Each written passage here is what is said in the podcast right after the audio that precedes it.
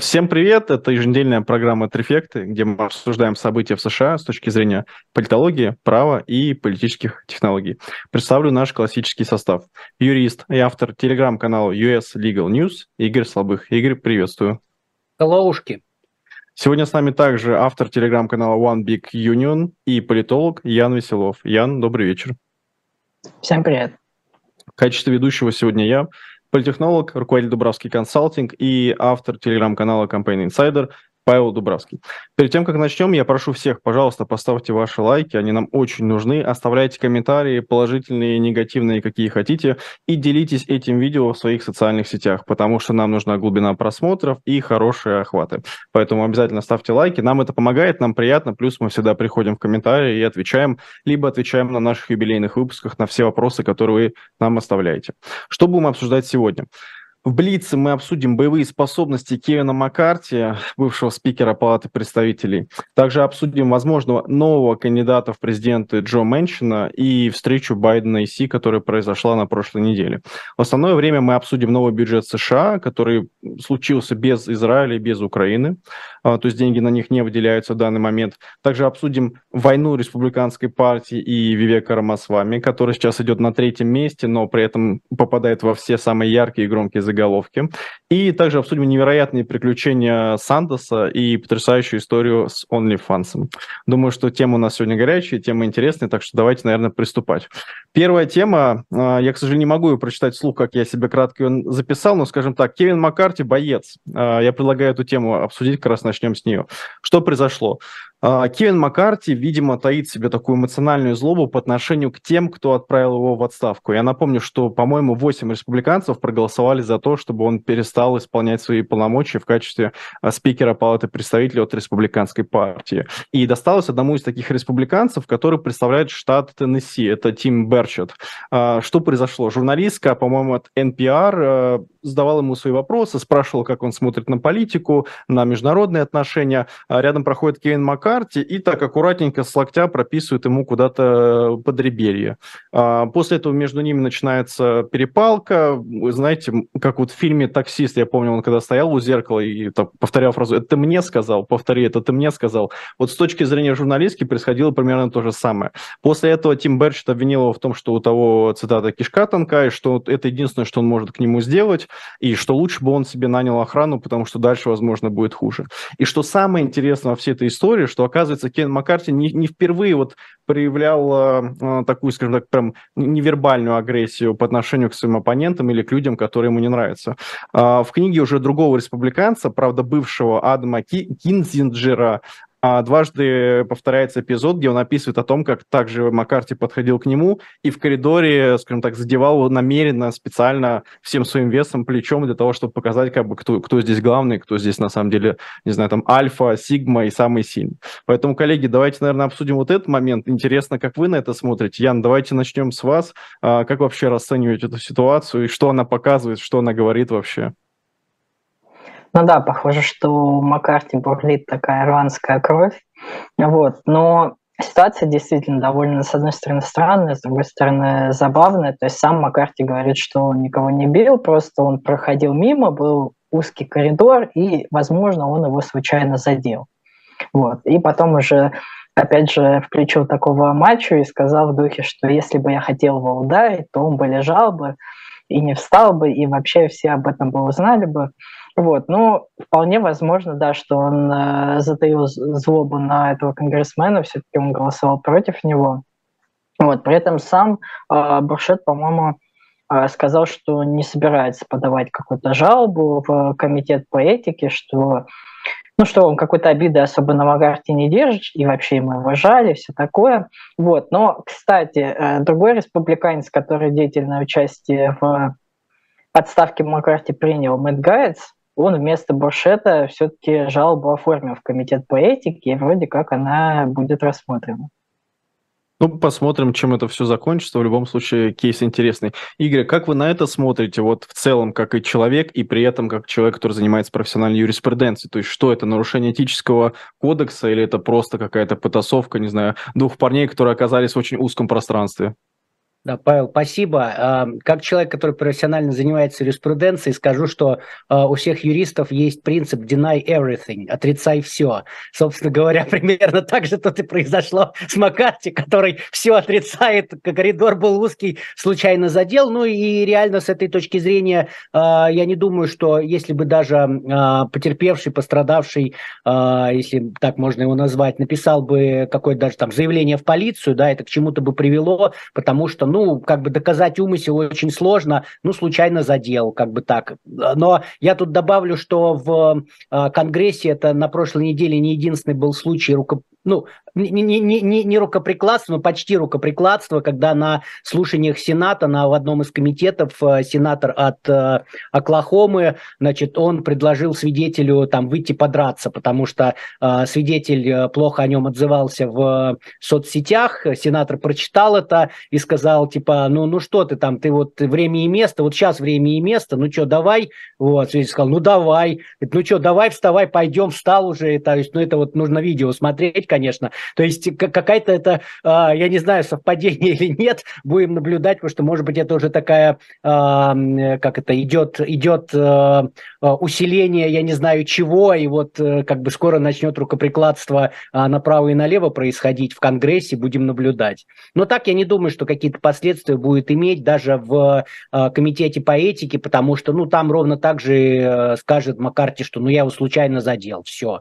Э, не думаю, что что чем-то закончится спасибо, Игорь. Я здесь добавлю еще от себя совсем кратенько, что, по-моему, представитель от Техаса в Палате представителей а, Чипрой, по-моему, его зовут, как раз э, попросил перед своей избирательной кампанией напомнить, слушайте, а вот, э, кстати, Ян, по-моему, кстати, вы тоже выкладывали у себя это, попросил напомнить, а как бы, ну, какие успехи-то республиканской партии мы сделали? Ну, можете назвать вот просто материальные успехи, буквально, снижение там налогов, что-то еще, назовите, потому что ничего республиканцы при большинстве не сделали. И вот мне кажется, это такой интересный подход, потому что как когда у тебя нет достижений, ты начинаешь как-то выяснять отношения внутри себя, вместо того, чтобы заниматься какой-то созидательной деятельностью и на самом деле принимать законопроекты, которые они обещали принимать, но почему-то не принимают.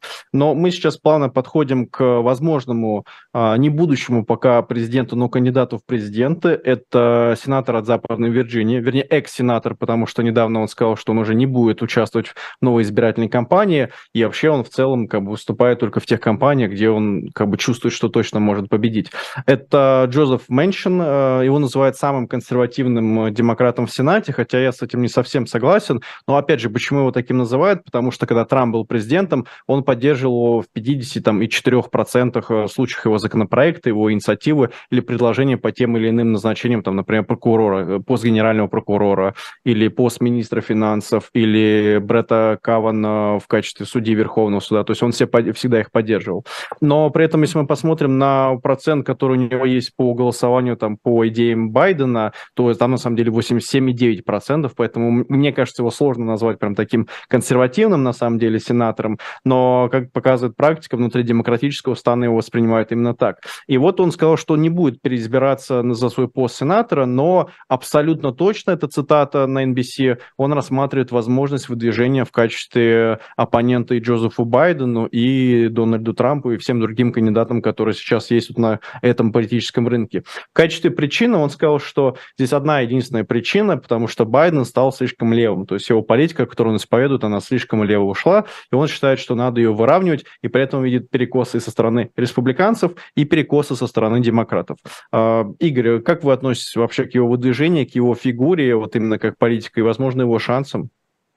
Ну, смотрите, да, Павел, спасибо. Смотрите, то есть здесь нужно понять, во-первых, почему Манчин решил не переизбираться. Потому что, а, значит, Джим Джастис, который сейчас губернатор а, Западной Вирджинии, параллельно еще самый богатый человек Западной Вирджинии, решил избираться на место Манчина. И Манчин понимает, что, ну, как бы все, да, он проиграет, и ничего он с этим не сделает. Значит, и получается, что поэтому он решил, что, ну, все, окей, я переизбираться не буду, значит, надо посмотреть по сторонам, а, куда еще идти. И вторая вещь, которую нужно понимать, это то, что э, шансов на выигрыш у Манчина нет. Да, все равно он, будет, он не будет идти от республиканцев или от демократов, э, как бы он будет там третьим кандидатом, а может четвертым или пятым, да, потому что мы в голове-то помним, что у нас еще есть там и Кеннеди, э, и еще некоторые кандидаты. Поэтому это такая рекламная кампания, и все вот эти слова, они так словами и останутся, ну, как бы просто интересно понаблюдать и посмотреть, как работает вот сама идея. У нас э, зрители спрашивали там, а что вы думаете, возможно ли третья партия в э, США? Ну вот будет такая, мне кажется, проверка как бы такой третьей партии э, в условиях США, как это может работать, не может работать. Но я на 99.99 уверен, что не может работать, и шансов у Манчина никаких нет. Э, спасибо, Игорь. Э, Ян, подскажите, пожалуйста, я насколько понимаю, он является меньшин сопредседателем No Labels, то есть движения, которые считают, что вот они должны объединить всех независимых кандидатов и выдвигаться против и республиканцев, и демократов. Скажите, пожалуйста, насколько вы оцениваете вообще вот э, его шансы и согласны ли вы с тезисом Игоря, например, что это больше такая рекламная кампания для чего-то другого, может, для другой компании, либо для того, чтобы он утвердился в качестве этой должности, главы этой должности, например? Ну да, мы в одной из программ, по-моему, говорили о том, что вот это движение, оно достаточно давно говорит о том, что они хотят своего кандидата выдвинуть, при этом долго не говорили, кого именно, собственно, они хотят э, видеть кандидатом в президенты, но имя Манчина, оно звучало довольно часто, и сейчас, когда он объявил о том, что не будет в 2024 году переизбираться, пока он еще сенатор, до начала 2025 года, вот, ну, теоретически, в принципе, он может стать кандидатом. Э, другой вопрос, конечно, какой в этом смысл, потому что понятно, что Манчин не победит. Но чего может добиться Манчин, так того, что проиграет Байден, скорее всего. Потому что представьте, какая у нас э, может тогда безумная гонка получиться. То есть у нас будет от республиканцев Трамп, от демократов Байден, будет еще Кеннеди-младший, э, Корнел Вест слева, от либертарианской партии будет тоже свой кандидат, и еще будет Манчин. И это очень сильно может растащить электорат именно демократов, потому что электорат республиканцев все же, наверное, более консолидированный, более лояльный а, именно кандидатуре Трампа.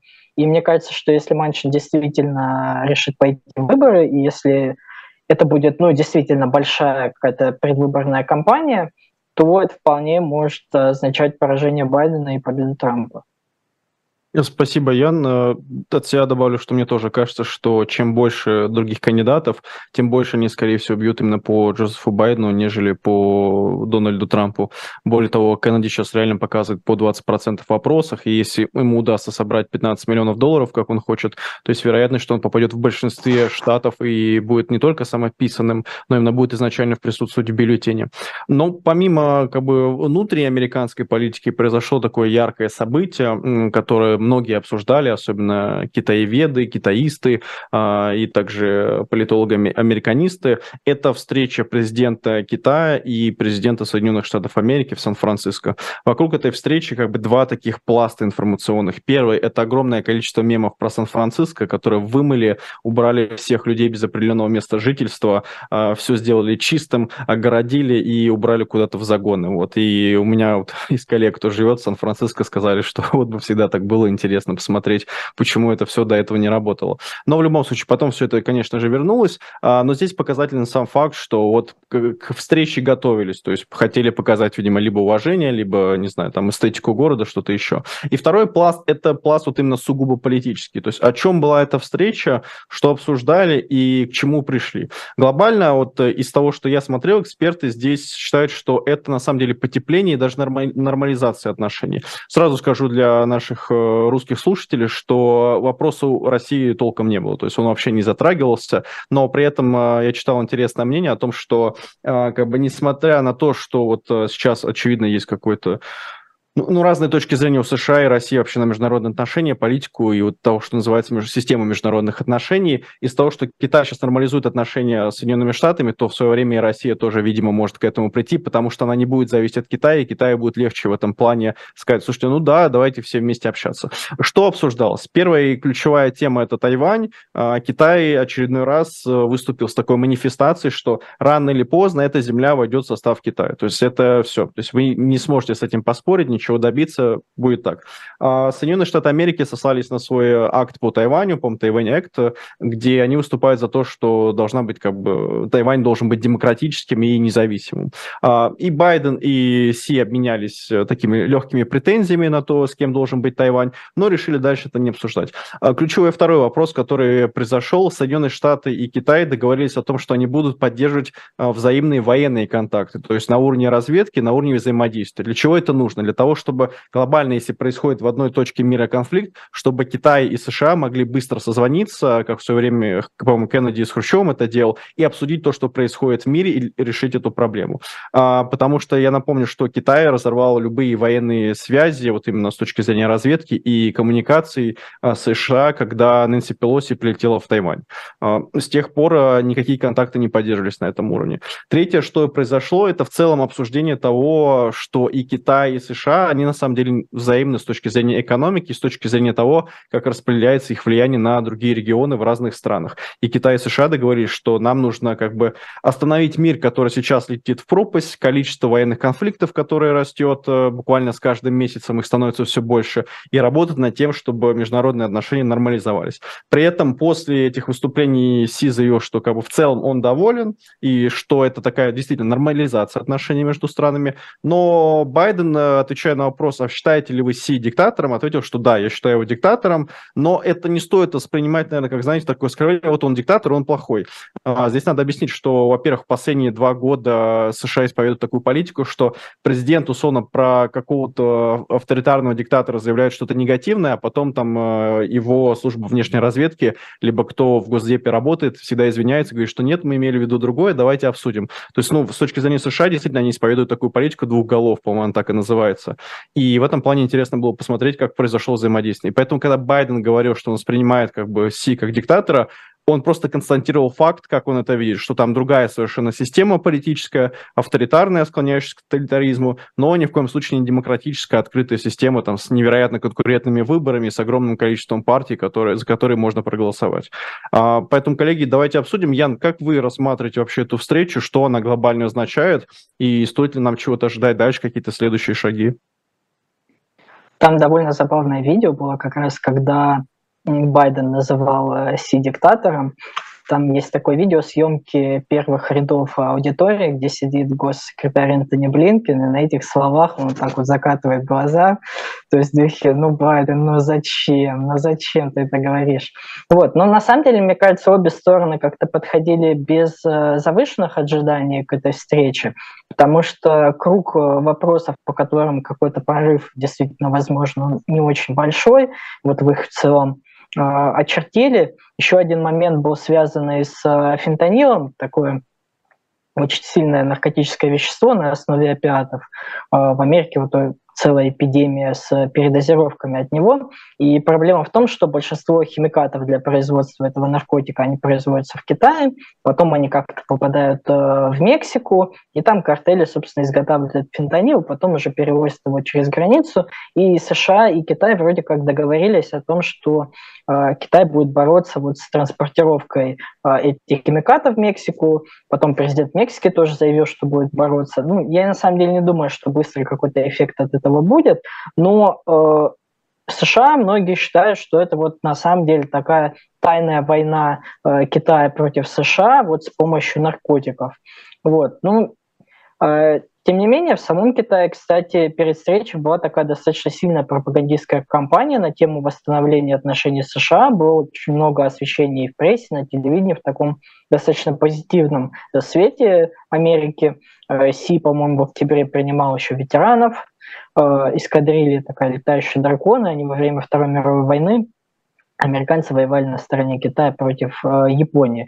То есть э, в плане пиара действительно это показано как такая нормализация. Э, насколько это действительно будет нормализация, сказать сложно. Тем более, что в США все-таки, мы тоже об этом говорили, консенсус уже такой антикитайский в целом сложился, и на уровне общественного мнения тоже в одном из запросов, по где-то 58% американцев сказали, что вот Китай – это главная угроза для Соединенных Штатов. И в обеих партиях тоже так считают и демократы, и республиканцы. Был этот комитет по конкуренции с Китаем. Э, к тому же, э, естественно, как только какая-то, какие-то признаки нормализации между странами появляются, э, республиканцы подключаются с критикой, говорят, что ну вот Байден как-то мягко себя ведет по отношению к Китаю, там недостаточно Тайвань отстаивает и все такое, поэтому достаточно сложно вот нащупать эту нормализацию, когда, когда уже, собственно, консенсус такой антикитайский был создан.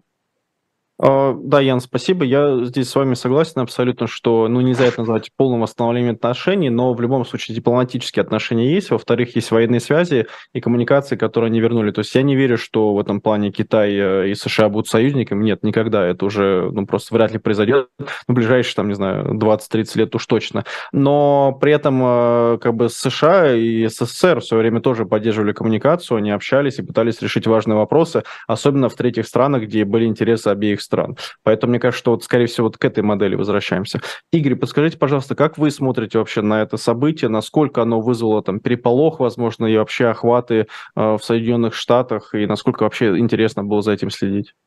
А, Павел, спасибо. Ну уж поскольку мы говорим про встречу Байдена, э, давайте вспомним, что сегодня у Байдена день рождения. Поздравим его, по-моему, 81 год ему.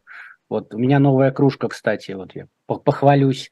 Вот, а, значит, что касается а, встречи, да, то тут я, я с вами согласен со всем, что вы сказали, а, но хочу обратить на что внимание, что, например, при наличии того же антикитайского консенсуса, да, а, и США, и Китай, они настолько сильно интересы переплетены, что никто не может уйти из этой, э, это как вот, э, как, как это, ну, ну все, они вот переплетены, да, вы ничего с этим не сделаете, потому что, с одной стороны, если Китай решит там, э, а давай-ка я перестану производить товары для Америки, Америке будет плохо, потому что как человек, который там пережил COVID в США, да, там я могу сказать, что были действительно вот эти вот разрывы в поставках, да, когда там приходишь в магазин, а у тебя а, там бытовой химии нету, там просто пустые полки, потому что их из Китая не привезли, вот, или а, были там, ну, лично я с этим не сталкивался, но слышал обсуждение, когда, а, значит, Китай перестал делать поставки, да, а часть лекарств, которые производятся в США, они производятся в США, но производятся на основании а, сырья из Китая, и как бы и все, и США ничего не может сделать, и вроде как Китай, если остановится, у США будут проблемы, но у США будут проблемы, а у Китая не будет денег. Поэтому как бы они вот переплетены, и все стороны это прекрасно понимают, и как бы как это дальше будет происходить, я даже не знаю, потому что антикитайский консенсус существует, но при этом э, экономики очень сильно э, объединены. Вот. И второй момент, который хочу сказать по поводу вот того, что Ян упомянул про лицо Блинкина, это тоже достаточно такая странная ситуация в том плане, что с одной стороны Байдена упрекают, что он слишком мягок по отношению к Китаю, он куплен Китаем, получал взятки от Китая. Стоило назвать даже ну, Байдену а, Си э, диктатором, как сразу же те же люди, которые обвиняли в мягкости, стали говорить, ой, что он делает, как бы, да вы посмотрите, это же так нельзя делать и так далее. То есть, ну, так вы определитесь, вы хотите или в ту, или в другую сторону. Ну, а в целом я считаю, что это достаточно честная позиция со стороны Байдена. Я напомню, что а, в одном из интервью у него, например, спросили, считает ли он Путина убийцей, да, он сказал, да, я считаю Путина убийцей. Поэтому, ну, тут Байден последователен, вот. А как будут развиваться отношения, конечно, интересно, и будем за этим наблюдать. Спасибо, Игорь. И возвращаясь к вопросам экономики, мне кажется, произошло важное событие. Шатдауна в Соединенных Штатах Америки не будет, правительство будет работать. При этом принят бюджет э, Соединенных Штатов, но без Израиля и без поддержки Украины. Яна, расскажите, пожалуйста, как происходила баталия, если она вообще была во время принятия этого законопроекта, и почему без поддержки этих э, двух стран? Да, это, наверное, очередной, э, очередная наша рубрика «Америка не развалилась», потому что на прошлой неделе Палата представителей проголосовала за финансирование правительства. Правда, в этот раз бюджет вновь краткосрочный, при этом с такой забавной деталью, что часть правительственных программ в районе 20% ее профинансируют до 19 января, а остальные 80 до 2 февраля. При этом сам законопроект также приняли чистым, то есть э, в нем сохранился нынешний уровень расходов, то есть нет никаких сокращений, каких-то дополнительных мер, дополнительных условий. Вот. Но при этом, э, поскольку до сих пор продолжаются дискуссии касательно того, какой должен быть э, размер, объем и условия поддержки Украины и Израиля, они вот в этот законопроект не попали, потому что принимать его нужно было вот уже тоже близко к шатдауну, поэтому приняли его без них. А, насколько я понимаю, а, в Конгрессе говорят, что вроде как э, к рождественским каникулам должны принять э, пакет помощи уже и Израилю, и Украине. А, в самой палате представителей, то есть в Нижней палате Конгресса, за него проголосовало 336 конгрессменов, 209 демократов, 127 республиканцев. Против, соответственно, двое демократов и 93 республиканцев.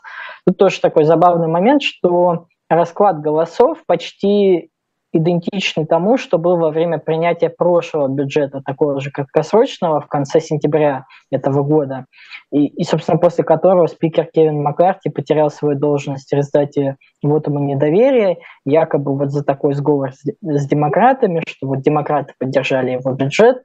Сейчас произошло то же самое.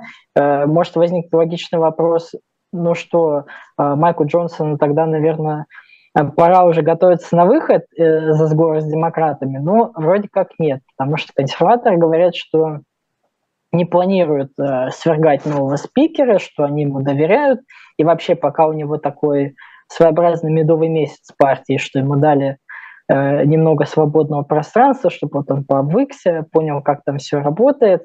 Ну и, в общем, доверия к нему пока больше, но, тем не менее, некоторые консерваторы подумывают начать блокировать работу палаты за счет обструкции таких процедурных голосований, чтобы вот э, выторговать у спикера какие-то для себя э, преференции. Ну а в Сенате новый бюджет прошел без особых проблем, там 87 голосов за, 11 против, против были 10 республиканцев, один демократ.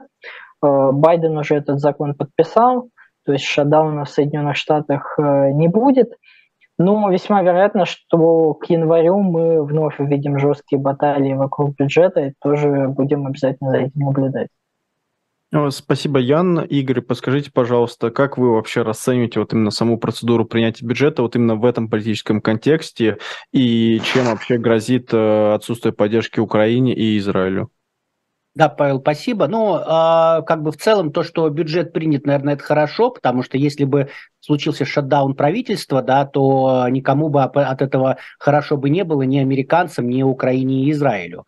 Вот. По поводу помощи Украине и Израилю, я тут, тем не менее, все равно э, вижу ситуацию оптимистично, в том плане, что, ну, конечно, хотелось бы, чтобы эта помощь и э, Украине и Израилю была бы раньше, но э, как бы, ну, вот что есть, что есть, да, то есть демократы действительно прилагают усилия, я повторюсь, что моя позиция она всегда остается такой же, что вот э, демократы, абсолютное большинство демократов плюс часть э, республиканцев, которые за помощь э, Украине, они все равно как бы этой помощи добьются. Конечно, хотелось бы, чтобы это было раньше, ну вот, ну не получается раньше, значит будет позже. А с Израилем э, все э, там, ну и большинство э, республиканцев э, за, э, если не все республиканцы, да, у демократов там есть свои, свои внутренние проблемы, но, опять же, меньшинство демократов против такой помощи. Поэтому все равно помощь будет. Дальше вопрос, э, насколько быстро и с чем это будет увязано, потому что, ну, вот сейчас, например, да, там шла речь о том, что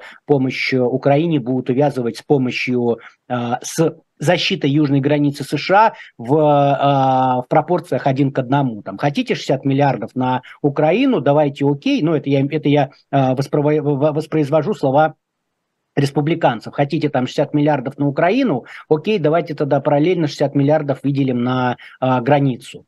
Вот, поэтому я думаю, что э, все идет, никто не забывает ни про Украину, ни про Израиль, это находится в повестке, а, ну и я надеюсь, что вопрос до Рождества решится, сейчас э, на этой неделе, получается, будет День Благодарения, да, и как бы все разъедутся, но потом все равно до Рождества еще а, есть время, до того, как начнется тот самый период времени, давайте после праздников. В США это тоже есть, не так долго, как в России, но тем не менее. Спасибо, Игорь. А, вот у меня, знаете, такой тоже вопрос здесь на как бы наброс даже. Вот, например, помощь Израилю, она сейчас, ну, в чем может выражаться? Потому что они же, по сути, уже северную часть Газы взяли, уже дошли, там, отделили часть территории, и то есть, ну, по сути, как бы ту цель, которую военную они себе поставили, они же, по сути, ее реализовали уже. То есть вот пока они ждали все эти дебаты, дискуссии, назначения спикера, Израиль-то, по сути, ну, свою миссию выполнил в этом плане. Но все равно, ему все равно там нужно, а, значит, запасы оружия пополнить. А, насколько я помню, там деньги выделялись в том числе на а, эти самые средства противовоздушной обороны, тоже это нужно, да. Поэтому, ну, все равно, на что деньги будет, на что потратить деньги. Там Ян, Ян что-то хотел добавить еще. Да, я бы добавил, что, во-первых, э, партию оружия уже Соединенные Штаты Израилю отправляли по-моему, с неделю назад, несмотря на то, что никакой законопроект принят не был, Пентагон самостоятельно, собственно, оружие какое-то отправил. Но если какие-то крупные поставки, там действительно пополнение запасов вооружений израильских, то тут не обойдется без Конгресса никак. И здесь, да, забавный момент, вот Игорь об этом сказал, что если республиканцы говорят о том, что, ну уж если мы какие-то деньги будем отправлять Израилю, то тогда какой-то перечень железобетонных таких условий, под какие условия мы это а, поставляем, каких четких целей мы хотим добиться и все такое, а, то с точки зрения поставок а, Израиля, вот я в политике недавно тоже читал статью, что во фракции демократов и в Палате представителей и в Сенате уже зашли разговоры о том, чтобы и помощь Израилю тоже под какие-то условия поставлялась в духе там использование так называемого закона Лихи, когда э, США не поставляют э, оружие странам, если они подтвержденно там есть систематические нарушения прав человека. Ну вот, допустим, мы обсуждали как-то с Бобом Менендесом, что Египту заблокировали так поставки вооружений, потому что вот, есть нарушение прав человека. И вот Израилю тоже могут такие условия выставить, хотя понятно, что раньше никаких подобных условий не было, но мы видим, что общественное мнение в США а, вот с точки зрения Израиля, особенно среди избирателей демократов, постепенно все-таки меняется, все больше американцев выступают за, вот, за окончание вооруженного конфликта, поэтому это на политиков тоже достаточно сильно влияет. Да, спасибо, Игорь, спасибо, Ян. Мне здесь кажется, что в целом есть все равно такая дифференциация, что демократы, они больше, э, ну не то чтобы заинтересованы, но продолжают свою миссию по помощи Украине, а вот республиканцы, они практически единогласно внутри, за исключением Века Рамасвами, наверное, а, и, может, чуть-чуть Трампа, они все-таки больше по Израилю, вот, и рассматривают именно с этих позиций, что есть распределение, и они, видимо, с точки зрения, вот не люблю это слово геополитика, но с точки зрения там, международных отношений, они все-таки эти регионы видят по-разному в разных перспективах. И мне кажется, что республиканцы выходят из своего внутреннего такого принципа, что военный союзник, поэтому как бы он первостепенен. Вот. А Украина, она может быть, там, не знаю, дипломатическим союзником, политическим, либо региональным каким-то игроком, поэтому она вторична. У демократов наоборот, как бы, что ситуация у Израиля и Палестины неоднозначная, непонятно, как бы, как это вообще решать, лучше остановить огонь, э, прекратить убийство, все, что происходит, и, соответственно, поддержать э, Украину, потому что она, например, региональный там какой-то игрок, который, в которых США, например, заинтересованы в этом плане. Поэтому мне кажется, что у них есть такое распределение именно с точки зрения как бы целей, соотношения затраченных средств и целей. Но в любом случае, мне кажется, что республиканцы будут приходить к тому, что помощь Украине будет приравнена к тому, что давайте все-таки южную границу делать. И в целом и изоляционистский тренд, как мне, опять же, кажется, здесь могу ошибаться, внутри вот именно республиканской партии он э, становится все популярнее. И Трамп тоже самый полностью встал на такие изоляционистские лыжи и уже вот прям на них э, куда-то гребет, и все остальные кандидаты, за исключением Ники Хейли. Но ну, возвращаясь как бы к электоральному циклу и к тому, что у нас может быть какой-нибудь другой президент или другая президентская гонка, не только там Трамп и Байден, хотя это маловероятно. А у нас недавно Рамасвами Вивек объявил а, войну своей родной республиканской партии, буквально заявил, что как бы глава этой партии Макдэниел, она на самом деле Рона Макдэниел, она не, не выполняет свои функции, все последние выборы проиграны. Мы немножко это затрагивали на прошлой теме, но вот конфликт начал набирать обороты, и я вот недавно посмотрел, на самом деле, с точки зрения вот позиционирования Вивека, Десантиса и Хелли, кто из них с точки зрения Google трендов и вообще с точки зрения того, как они высвечиваются информационно, то есть, ну, буквально в интернете кого чаще гуглят, то там первостепенный на самом деле оказался Вивек Рамасвами. Более того, а, если мы берем с разбивкой по штатам, то есть каждый отдельный штат, там а, лидирует Рон Десантис, но буквально на 1-2%, а в некоторых штатах они бьются один к одному. На третьем месте везде Ники Хейли. С точки зрения тех же самых денег, а, Рамасвами занимает второе место. Он, по-моему, собрал там где-то 21-26 миллионов, Ники Хейли 18 и Десантис 31 и 32 миллиона долларов.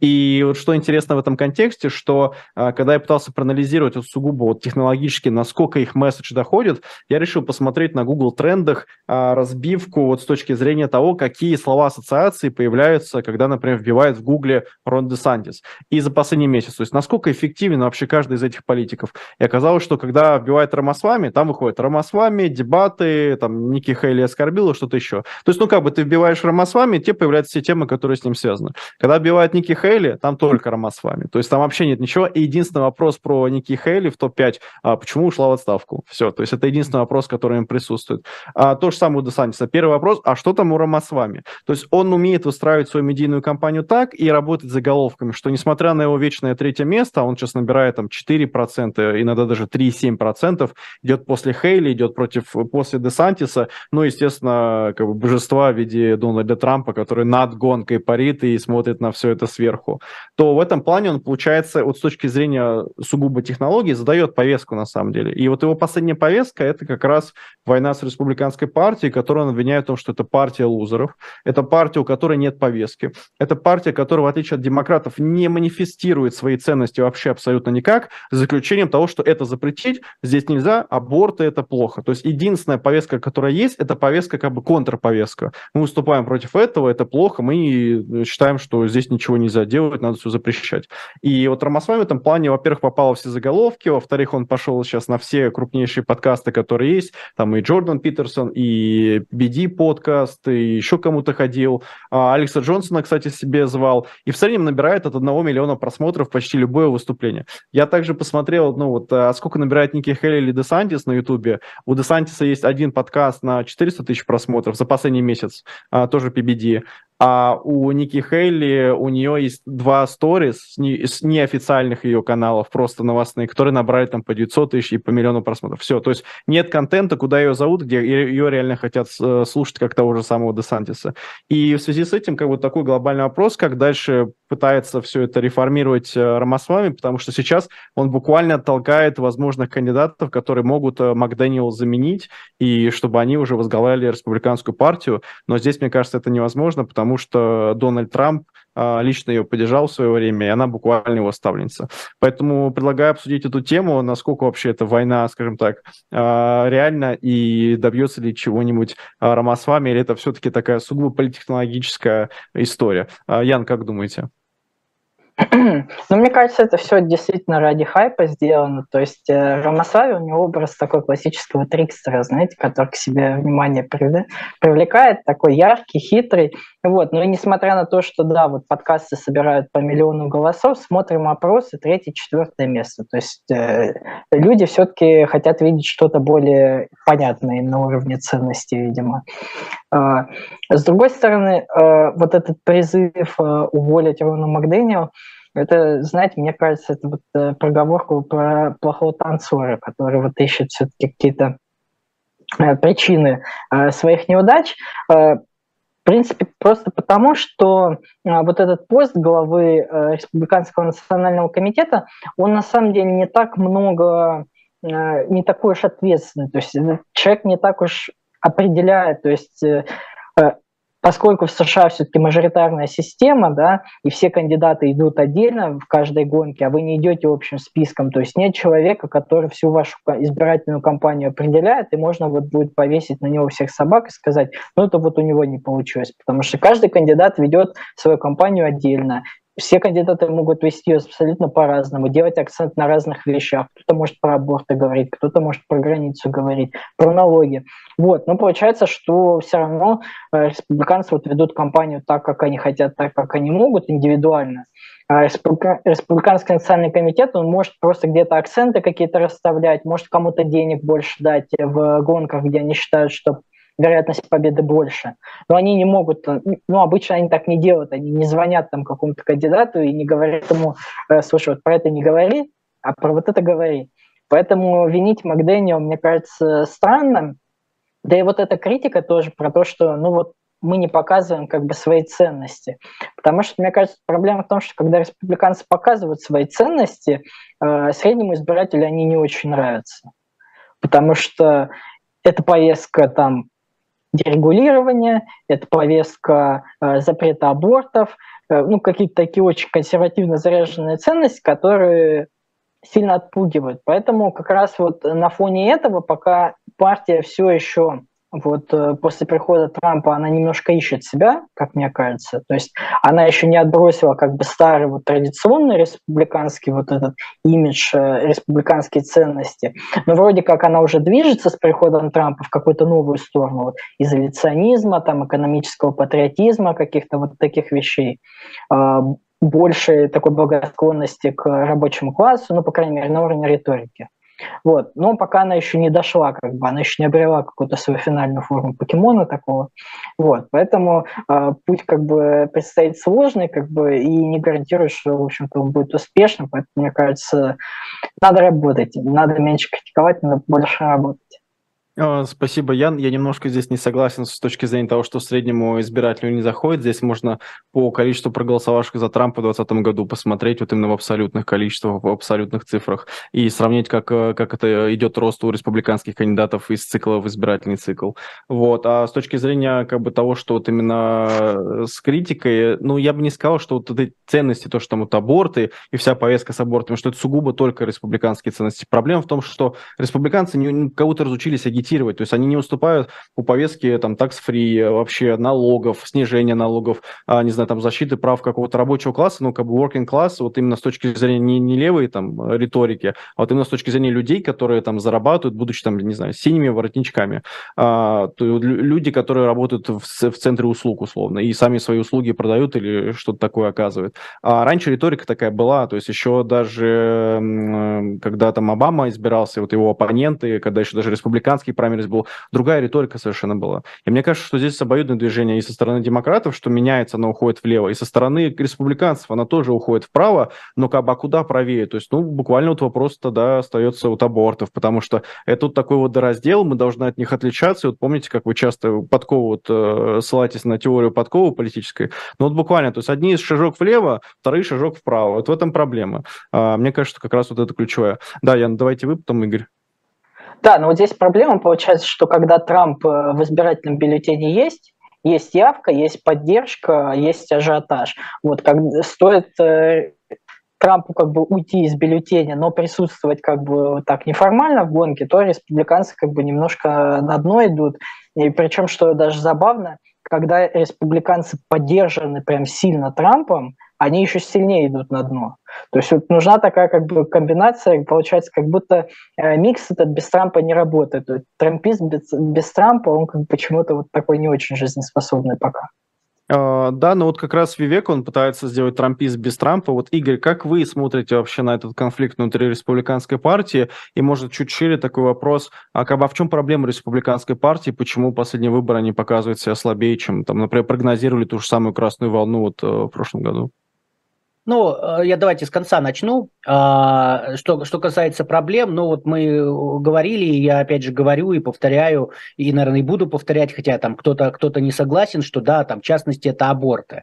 А, республиканцы все-таки настаивают на абортах, а народу это не нравится. А кроме абортов, ну посмотрите, реально ведь в Красных Штатах это такая моральная паника по поводу, а, э, значит, э, трансперсон, по поводу а, каких-то вещей, там, драг-шоу, которые на самом деле на жизнь людей, ну, если даже влияют, то влияют, ну, совсем чуть-чуть, да, а вместо того, чтобы решать вопросы, которые, как вы, Павел, сказали, там, связанные с налогообложением, да, с защитой трудовых людей, ну, решаются вопросы громко связанные с а, защитой, там, я не знаю, интересов каких-то от трансперсон и от драг-шоу. Ну, как бы и, и люди, люди это видят, да, и получается, что вроде как они, они заперты эксперты, они вынуждены выбирать э, между плохим и еще худшим, да, в том плане, что, может быть, им и э, демократы не нравятся, потому что у демократов своя повестка а, и так далее, но и как бы республиканцы, получается, вместо того, чтобы решать что-то, они там говорят, а вот давайте там запрещать а, драг-квин-шоу, потому что это нам поможет в жизни. Поэтому, ну, мне кажется, что здесь вот э, из-за этого. Что касается а, Рамасвами и вообще всей этой ситуации, то, ну, мне кажется, тут больше, конечно, пиара, потому что а, абсолютно я поддерживаю то, что вот Ян говорит, да, что не то чтобы а, в руках Рона Макдэниел там какие-то есть большие рычаги воздействовать на а, кандидата, в том числе на того же Рамасвами. То есть, когда он ее критикует, он на самом деле ничем-то не рискует. Не то, что она там ему что-нибудь там финансирование отрубит или а, там снимет его с выборов, или скажет, у тебя документы плохо оформлены, поэтому ты там в праймерис участвовать не будешь. Потому что по большому счету, это важно просто для зрителей понимать, а, вот по большому счету, я упрощаю, но тем не менее, а, нет одной большой республиканской партии. Есть много маленьких республиканских партий в каждом штате. Поэтому Рона Макдэниел, да, она координирует, да, но тем не менее она не то чтобы решает, у нее нет рычагов воздействия на, на, на любых кандидатов, в том числе на Рамасвами. Рамасвами это понимает, а критикуя ее, он отстраивается от э, других кандидатов, потому что это вот я повторюсь, от, от Павла я э, помню услышал в одной из наших первых передач, что задача людей в праймерис это отстроиться от своих же коллег, потому что ты идешь от одной партии, да, и ты если будешь говорить одно и то же вместе с ними, а как тебя будут различать на их фоне? Вот поэтому Вивик Рамасвами таким образом отстраивается.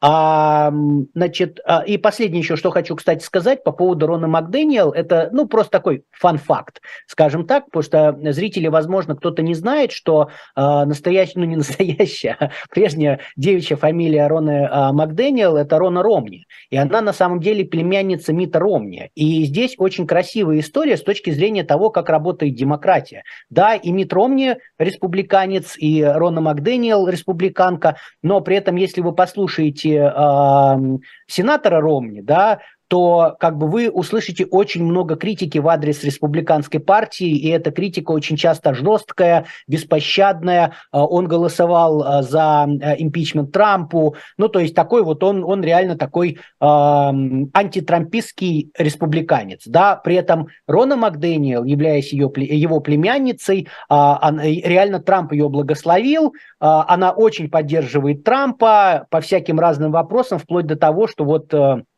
Буквально неделю назад она от э, Национального комитета республиканской партии написала жалобу на судью по нью-йоркскому делу Трампа. То есть, э, как бы, вот в одной, в, в рамках одной семьи, да, тем не менее, э, среди республиканцев, ну, такие разные взгляды. Поэтому, мне кажется, это такая красивая история э, о том, как работает демократия, и что внутри даже одной партии не значит, что там все ходят строем, голосуют так, как им скажут, и поэтому и критика Рамасвами в этом плане аналогична важно, потому что, ну, ему не нравится, он критикует, э, так сказать, приятное с полезным. И отстроился, и, покритиковал, и все хорошо. Спасибо, Игорь, спасибо, Яна. И здесь, наверное, совсем кратко добавлю, что, наверное, в тот момент, когда в партии фракционность пропадает, и буквально партия равно одна политическая группа внутри, то это уже не партия, а какой-то боевой отряд, который вот маршем под козырек и, не знаю, идеологически заряженный, занимается не совсем политикой, а, наверное, больше полит такой пропагандой, и это больше фанатики. А когда в партии есть разные мнения, мне кажется, что это большой плюс, потому что и партия тогда тоже может меняться со временем. Это, наверное, ключевое, что, что должно быть быть внутри политической партии. А, давайте, наверное, перейдем к такой нашей очень а, пикантной истории, необычной истории. Это тот самый наш ключевой герой, наш любимый, наш многоуважаемый. Ждем, когда он по всем странам поездит, где мы все с вами присутствуем, чтобы лично задать ему все эти вопросы. А, что там с избирательным фондом и OnlyFans? Извините, я просто не могу спокойно об этом говорить. Игорь, расскажите, пожалуйста, что с Сантосом и что стало известно вот за последние несколько недель? deal Да, Павел, спасибо. А я давайте, наверное, начну не, не, немного напомню бэкграунд, да, почему мы так смеемся над ним и э, э, относимся к нему не как к другим членам Палаты представителей. Ну, значит, на самом деле э, Джордж Сантос, наверное, самый заметный из э, всей Палаты представителей, даже там условный Марджери Тейлор Грин или э, Бой Берт или там Гайцу, да, далеко, далеко до него, потому что, э, кажется, нет факта, по которому которому бы а, Джордж Сантос не соврал. Он соврал по поводу своего образования, опыта работы, про свою национальность, про историю семьи. То есть ну вот, вот, люб, вот любой факт, что не возьмите, как бы он, он, он по, по любому факту врал. Ну и если бы он просто врал, да, мы бы тогда говорили про ответственность такую политическую перед избирателями. В этот раз его избрали, в следующий раз его не избрали и так далее. Но к вранью, а, к вранью, к сообщению ложных сведений избирателям добавились еще и совершение уголовных преступлений, среди которых были и мошенничество, и отмывание денег, и совершение э, ложных заявлений а, Центральной избирательной комиссии Конгрессу. А, ну и в итог мы об этом рассказывали. А, э, Сантосу предъявили федеральные обвинения в совершении большого количества там, эпизодов преступлений. А уже после начала расследования выяснилось, что казначей Сантоса, мы тоже об этом упоминали недавно, она признала свою вину. Как бы в итоге количество эпизодов Сантосу еще больше сделали, то есть добавили еще эпизодов на буквально буквально, по-моему, прошлой или позапрошлой неделе стало известно о том, что еще один член команды Сантоса, который участвовал в его избирательной кампании, тоже признал вину. А, пока еще не довесили дополнительных обвинений, но это тоже такое а, возможно. Ну и при всем при этом резолюция об исключении э, Сантоса, она провалилась, э, не набрала необходимых двух третей голосов, и кто-то, ну, в частности, например, тот же э, демократ э, Джейми Раскин, он сказал о том, что, ну, смотрите, обвинение, конечно, есть, это все серьезно, но обвинение – это обвинение, да, это там не судебное решение, там эти обвинения должны быть проверены, и поэтому я голосую против, я не хочу, чтобы его исключали, у нас есть последовательность, мы вот там в других случаях так людей не исключали, поэтому я голосую против. Вот, но с тех пор кое-что изменилось. Это кое-что, это то, что э, комитет по этике Палаты представителей, он провел собственную проверку э, вот всех фактов, которые э, излагало обвинение, было известно из СМИ, ну и результаты проверки, они на самом деле не разочаровали, а, потому что все примерно такое и ждали. То есть, но реально работа была проведена очень большая. Сам, а, сам отчет он на 56 листах с подробным изложением, каким выводом пришли, какие доказательства и так далее. В рамках а, проверки следователи изучили, следователи именно Палаты представителей, да, они изучили больше 170 тысяч страниц документов, ну и сам самый главный показатель, связанный с отчетом, это то, что комитет по этике принял его единогласно, да, то есть ни среди республиканцев, ни среди демократов не нашлось людей, которые бы там сказали, мы в чем-то сомневаемся, мы не согласны. Вот, что, собственно, нашел, э, э, нашли следователи и с чем согласился комитет по этике. Ну, это вот примерно некоторые примеры, да, что из избирательного фонда, то есть из денег, которые были собраны на избирательную кампанию, например, было потрачено э, две, больше двух тысяч долларов в резорте э, в Атлантик-Сити, э, и дополнительно еще там же было потрачено 1400 долларов, э, и в пояснении к тому, на что, было написано просто «ботокс». То есть, ну, предположительно, как бы, или, я не знаю, сам э, Сантос или кому-то он сделал, но, то есть, он операцию, связанную с ботоксом, оплатил из избирательного пенсионного фонда. Очевидно, что это как бы деньги не для этого планировались. Вот. А 3000 долларов, например, он заплатил за отель в Лас-Вегасе, и при этом в тот момент, когда он занимал этот отель и отдыхал там, никаких э, избирательных э, действий вообще не производилось. То есть реально он просто... И более того, одному из своих а, стаферов он сказал, что у него ханимун, да, у него этот медовый месяц, и как бы он уехал. Ну, то есть мы предполагаем, на что были эти деньги потрачены.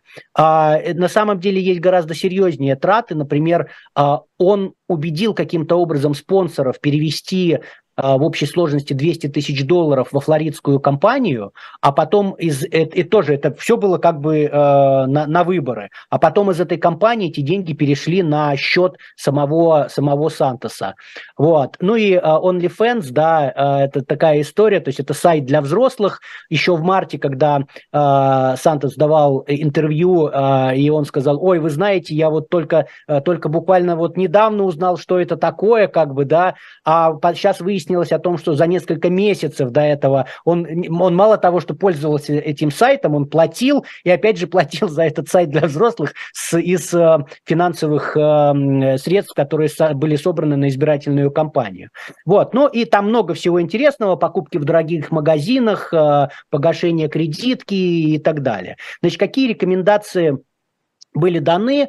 Это, во-первых, э, Палата представителей направит все собранные, э, всю собранную информацию в Минюст, для того, чтобы Минюст мог использовать это в качестве доказательств каких-то преступлений, если согласится, что тут есть преступление. А, комитет по этике сказал, что необходимо выразить осуждение, ну, порицание, скажем так, да, осуждение не в смысле юридическом, а порицание а, того, что сделал Сантос, потому что это выходит за пределы вообще любых мыслимых и немыслимых а, отклонений отклонений в работе конгрессмена. Ну и вот а, опубликовать материалы проверки. Сейчас а, у нас а, получается, что есть заключение Комитета по этике, поэтому вновь была внесена резолюция об исключении Сантоса из, из, числа, из числа представителей. Ну, посмотрим, как она будет. Сейчас уже действительно есть большой шанс, что наберут две трети голосов, потому что, например, председатель, не председатель, а это ranking member, то есть сопредседатель от Э, демократической партии Сьюзен Вайлд, она сказала, что она, например, изменит свое мнение и будет голосовать за исключение Сантоса. Да, Игорь, спасибо. А, у нас заканчивается время, я тогда предлагаю как раз э, завершить эту тему. Уверен, что я, у вас точно было что высказаться, может, в следующей передаче еще вернемся к этой теме. А, это была программа «Трефекты». Пожалуйста, ставьте лайки, чтобы ваша жизнь была такой же солнечной, прекрасной, как у Сантоса. И если вы хотите жить так же, а, кайфовать, то обязательно комментарии, лайки. Мы вас очень ждем в комментариях, и чтобы вы распространяли этот контент. С вами были «Трефекты», Слабых, Веселов, Дубровский. Всем пока, до следующего понедельника. Всем пока. Пока-пока.